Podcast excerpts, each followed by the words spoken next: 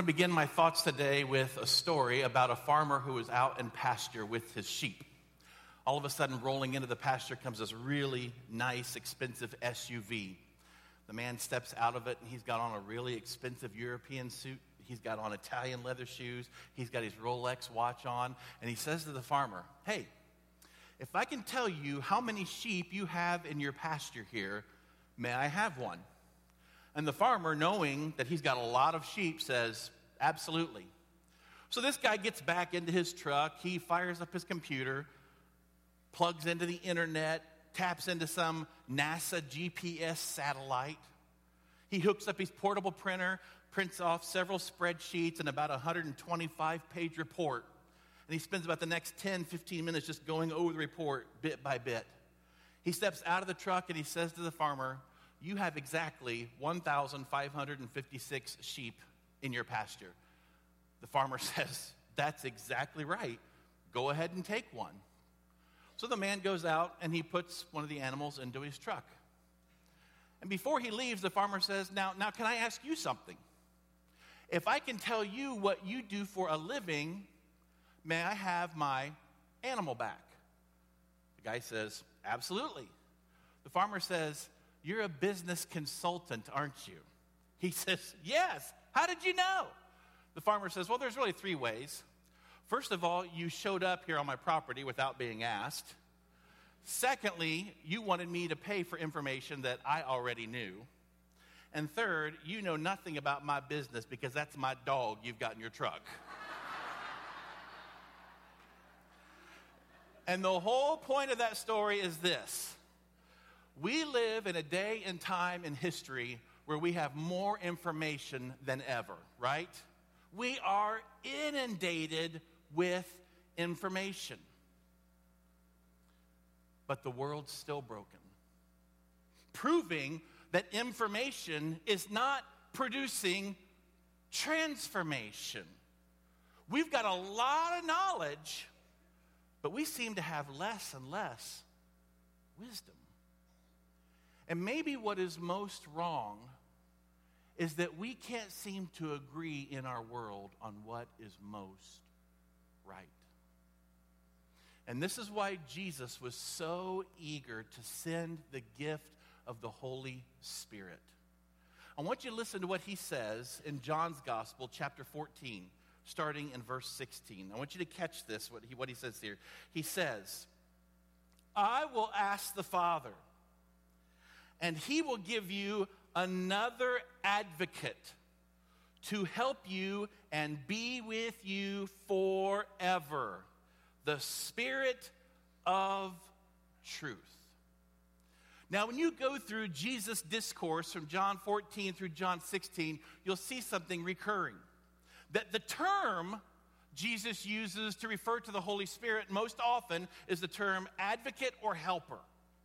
But the name that Jesus uses to identify the Holy Spirit is the name, the Spirit of Truth. Why is that? He could have called him the Spirit of Love. He could have called him the Spirit of Joy. Or as Paul does throughout his epistles, the Spirit of Christ. But over and over and over, Jesus consistently re- refers to the Holy Spirit with the name, the Spirit of Truth. Why is that? Here's why I believe. Because the Holy Spirit has come to help humanity. And the area where humanity needs the most help is in the area of truth. Because here's what I know about the world that we live in. We would much rather be politically correct today than correct. That somehow, some way, sincerity now trumps veracity. Sincerity now trumps truth. My only problem with that is, friends, is that you can be absolutely sincere with something and sincerely wrong. When I go to my doctor and they say, "Solomon, yep, we've diagnosed you with this," but you just go home, you pull out of your medicine cabinet whatever you want to take, and as long as you're sincere and you believe that it will heal you, it will heal you. I don't want to go to a doctor who says that, right? In the same way, friends, Scripture says this.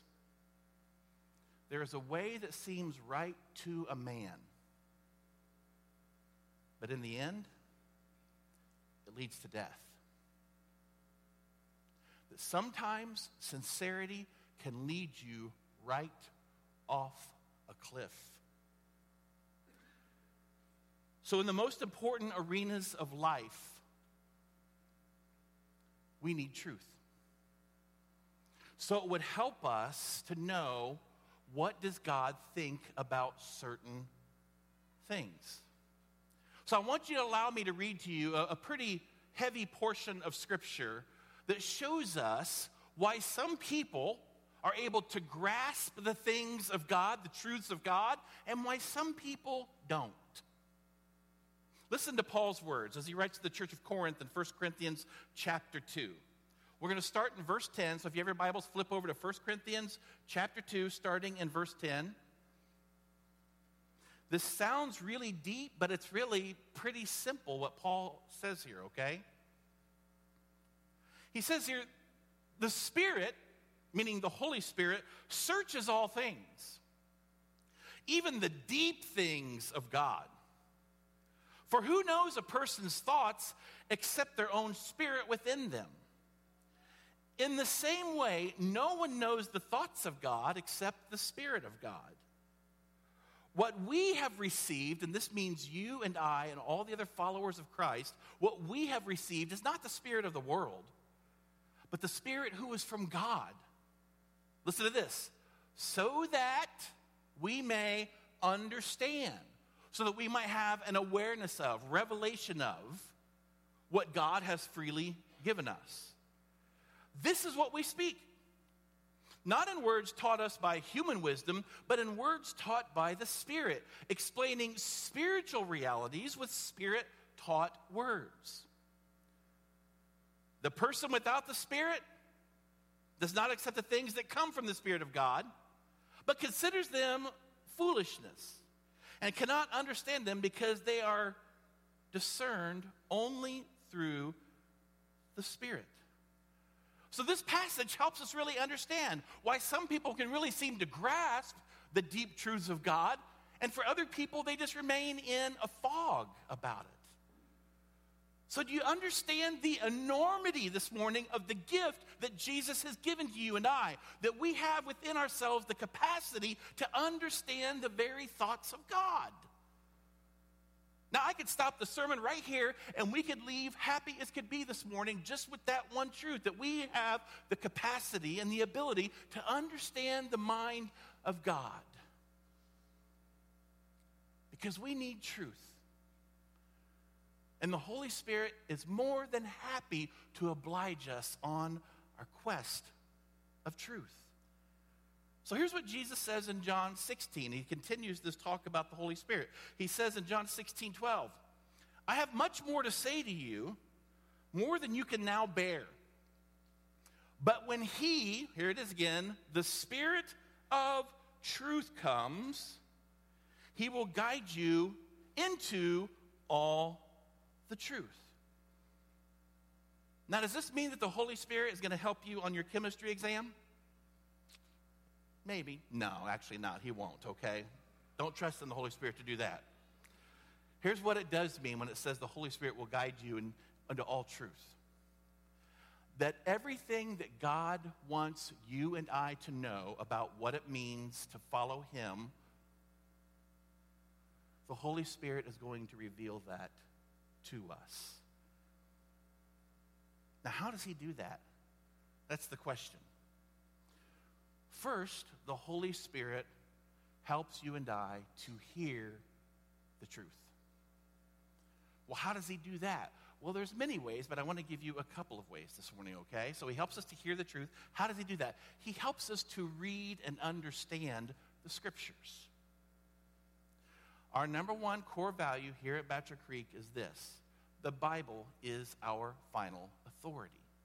And there's a reason for that, because we believe, as Paul tells Timothy, that all Scripture, the Word of God, is God-breathed. It has its source, it has its origin in God. And Peter, in his little epistle, Second Peter, wants to clarify that the prophets of Scripture and the other authors of Scripture didn't just concoct all this stuff and kind of pull it out of thin air, but they were guided. Here's what Peter says in Second Peter one twenty. Above all, you must understand that no prophecy of Scripture came about by the prophet's own interpretation of things. For prophecy, get this, never had its origin in the human will. But prophets, though human, spoke from God as they were carried along by the what? The Holy Spirit. So who better help us understand the Word of God than the very one who authored and inspired those words to be written? So let me tell you something this morning, okay? When you approach God's Word, if you approach it flippantly without prayerfully coming to it, here's what you're going to do. You are just going to inject into God's Word, into your reading, your own prejudices and your own biases that you already have. If you go to God's Word with your mind already made up. So when you open God's Word and you come to hear from Him, just pray this simple prayer. Father, through the ministry of your Spirit, help me to better understand your truth. We find this sentiment even expressed by David in the Psalms. We find in Psalm one nineteen, eighteen, he says, open my eyes that I may see wonderful things in your law. You know, one of the characteristics that I've noticed about people who I believe to be walking intimately with the Holy Spirit is that these men or these women have an insatiable hunger for the Word of God. And that is how the Holy Spirit helps us with the truth, because He helps us to read and understand the Scriptures. Another way that the Holy Spirit, I believe, helps believers, as attested to through Scripture, is that the Holy Spirit provides for us this kind of internal truth alarm, this lie detector, if you would. Because do you remember what Jesus said about Satan? He called him the father of what? Lies. He traffics in deception. In fact, the very first recorded words of Satan are the words. You remember what it was? Did God really say? He's always getting us to, to, to somehow question the truth. And I'm going to tell you what, friends, there are all sorts of thoughts, there's all sorts of ideas that are floating around in the world, some of them very subtle, some of them not so subtle. But they all have at their heart the one who we would call the father of lies. And that's why Jesus gives his people this kind of, this kind of internal lie detector, so that when we hear something, we can say, that doesn't pass the sniff test. That doesn't sound like Jesus. And this is something that God gives to every follower of Jesus. Now, John reinforces this in his little epistle, First John chapter two. He says here in verse twenty-six, he says, I am writing these things to warn you about those who want to lead you astray. Now listen to me. If I'm Satan, if I'm the father of lies, and I want to do the most damage that I can in this world to the truth, where I'm going to put those people is not outside, but I'm going to put them inside the church. So John is writing to his audience, and he's addressing this idea of false teachers. I want to warn you about those who want to lead you astray. Here's what he says. But you, meaning the church, the body, you have received the what? The Holy Spirit. And He lives within you. So you don't need anyone to teach you what is true.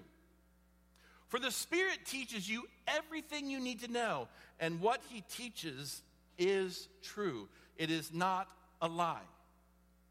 Now, what John is rebuking and addressing right here is not human teaching. What he's rejecting here is this idea that some teachers come along and say, there's a select few of us who really know what God wants. We're the really informed ones, so you just need to listen to us. You know what that's at the heart of?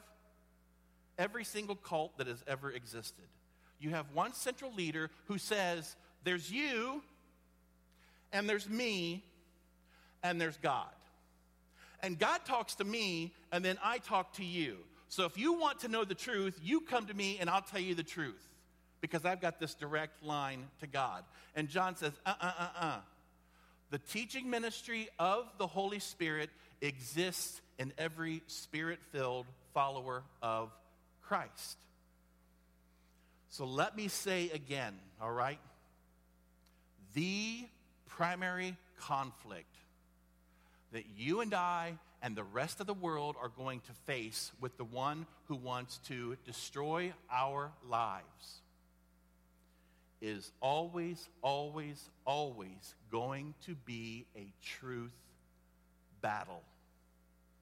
And it's all around us. Because here's what I know. As the Easter season gets closer, you're going to start seeing on your television a whole lot more documentaries, a whole lot more specials as they investigate Jesus. Who was he? Did he exist? Did he really die on the cross? Did he resurrect from the dead? Was he who he said he was? And to help you out, to kind of uncover the truth about Jesus, these documentaries and these specials are going to bring in so-called experts. The only problem is these experts come from some of the most uni- liberal universities. They're the most liberal professors, liberal scholars, liberal pastors that we have around who quite honestly would not pass the test of orthodoxy of what you and I would agree must be believed to be a follower of Jesus Christ. But they bring these experts in, and it's so subtle how they work. These experts don't deny Jesus. They just deny his uniqueness. They don't try to replace Jesus. They simply just want to reduce Jesus to just be a common, ordinary man like the rest of us who, who died a very, very tragic death. Now, let me tell you something, folks. The media, and I'm convinced the vast majority of the public universities in this nation, they do not have a stated agenda, but I assure you they have an unstated agenda. And that agenda is to systematically dismantle any evidence concerning the deity, the identity, and the sufficiency of Jesus Christ himself. You know how I know that?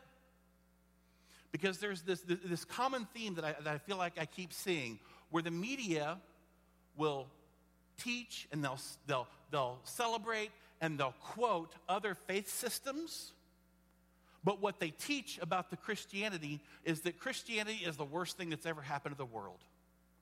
And this world would be such a better place if it weren't for Jesus and those Christians, because they just really, really make everything, they just ruin it all.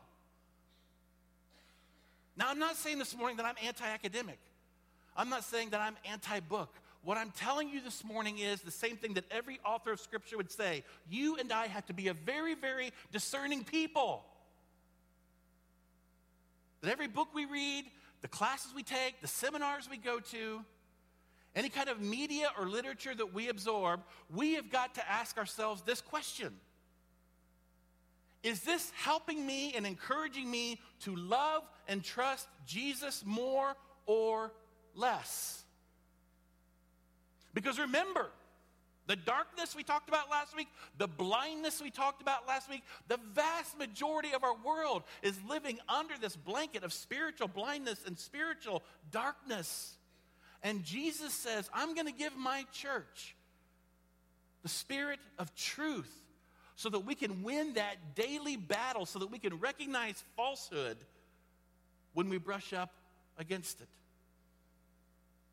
Because when you take away Jesus as being God in the flesh, when you take away his physical death, when you take away his bodily resurrection, you empty the essence of Christianity of everything that it was built on. And here's what John says in First John chapter four. This isn't on the screen or in your notes, but here's what he says.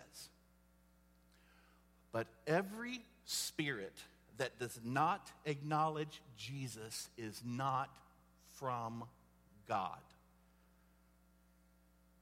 So listen to me, ladies and gentlemen. All those influential teachers that you have in your life, those spirit, those people who you give spiritual weight and spiritual authority to speak into your life, whether it's on T V, whether it's on radio, whether it's on book, whether it's here at this church. You got to ask yourself one question. Do they love Jesus? And are they encouraging me to love and follow Jesus more? Here's what I'm saying. We are always supposed to stay in tune with the Holy Spirit so we stay on topic. And according to the Holy Spirit, there's only one topic. What's the topic, church? Jesus. Jesus reinforces this in John fifteen, verse twenty-six. But he says here, but I will send you the advocate. I'm going to send you the Spirit of truth. He will come to you from the Father and will testify about me. And you must also testify about me because you've been me from the beginning of my ministry. So the Spirit of truth is going to help us hear the truth. And then Jesus says we're not just to be hearers and absorbers, but the Spirit of truth is going to help us, number two, speak the truth. This is why after his resurrection, Jesus gave a very, very important command to his apostles. He said, wait. Do not leave Jerusalem. You've got to wait here, okay? Because I'm about ready to send something, and here's what you're going to get. We read in Acts two eight, but you will receive power when the Holy Spirit comes upon you, and you will be my, say the word with me, witnesses, telling.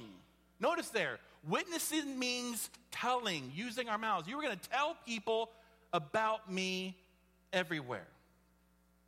The most loving thing that we can do as followers of Jesus is tell people about Jesus and tell them that everything contrary to Jesus is wrong. So Jesus sent the Holy Spirit to you and I, to his church abroad, to help us not just walk like Christ, but to talk like Christ. Because the gospel, let me remind you, needs words, not just actions. So let me launch out for a minute and tell you something that I'm kind of passionate about, okay? I'm so thankful that the church, over the last couple of decades, we're seeing them be more involved outside the walls of the church. The, the church universally is doing this. That the church has taken on more issues of, of social justice. They want to do good works. They want to be salt and light. But I'm here to tell you what, folks. The whole point of doing good works is so we can build a bridge by which we might share the good news. That's the whole point. And what I fear is that a lot of Christians in churches today have come under the conviction. They might not state it, but you just see it through their lives. That if we just live our lives as good examples, people will understand the gospel. And I don't believe that. I believe the gospel has to be taught before it can be caught. So let's say that you've got a neighbor. And in Jesus' name, you say, I want to be a good neighbor to my neighbor for the sake of showing Jesus. So when your neighbor, you find out, breaks his leg, you say, I'm going to go mow his yard until he's healed up. And so for six, seven, eight weeks, you mow his yard. And when you hear that your neighbor's wife is sick, you take some pity on your neighbor and you offer to bring over some meals to make sure he doesn't starve, right? And finally, when you hear that your neighbor has been diagnosed with cancer, you go not once, but quite a few times to see him in the hospital. And then your neighbor dies. What gospel have you preached to your neighbor? Here's the gospel you've preached. That if you're good and you're nice, God will save you. Because God saves good and nice people. But I'm here to tell you what, folks. Kindness never erased one sin. Only the blood of Jesus can do that. What your neighbor needs to hear is, who was Jesus? Why did he come? And what difference can he make in my life? I don't know why we've come to this conclusion somehow that we think that it has to be this either or proposition. It doesn't have to be either my words or my actions. What it should be is this beautiful harmony of my words giving understanding to why I act the way that I do, and that both of them together declare the goodness of God in my life.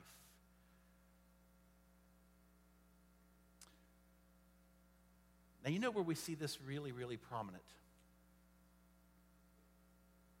We see it in the book of Acts. So as we wind this down here just for the next two or three minutes, I want to point you to the book of Acts. Because in the book of Acts, here's what you're going to see time and time again. That when the followers of Jesus are filled with the Holy Spirit, you can always tell because they lift up and proclaim Jesus. In Acts chapter two, the day of Pentecost, we've talked about it for a couple of weeks now, the Spirit of God descends, the apostles declare the wonders of God, and they lift up Jesus. Peter's whole sermon that day is pointing the crowd to Jesus. In Acts chapter four, just a few chapters later, Peter heals a crippled man in the name of Jesus. The religious authorities do not like that. They have a little powwow with Peter. And right there in Acts four, Peter says to them that famous line, "There is no other name under heaven by which men must be saved except the name of Jesus." And right before he says that, guess what Scripture says? He was filled with the Holy Spirit.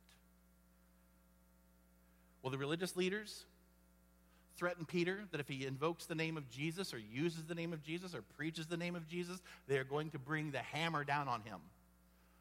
So what does Peter do? He goes back to the body of believers, and they fervently pray to God for boldness.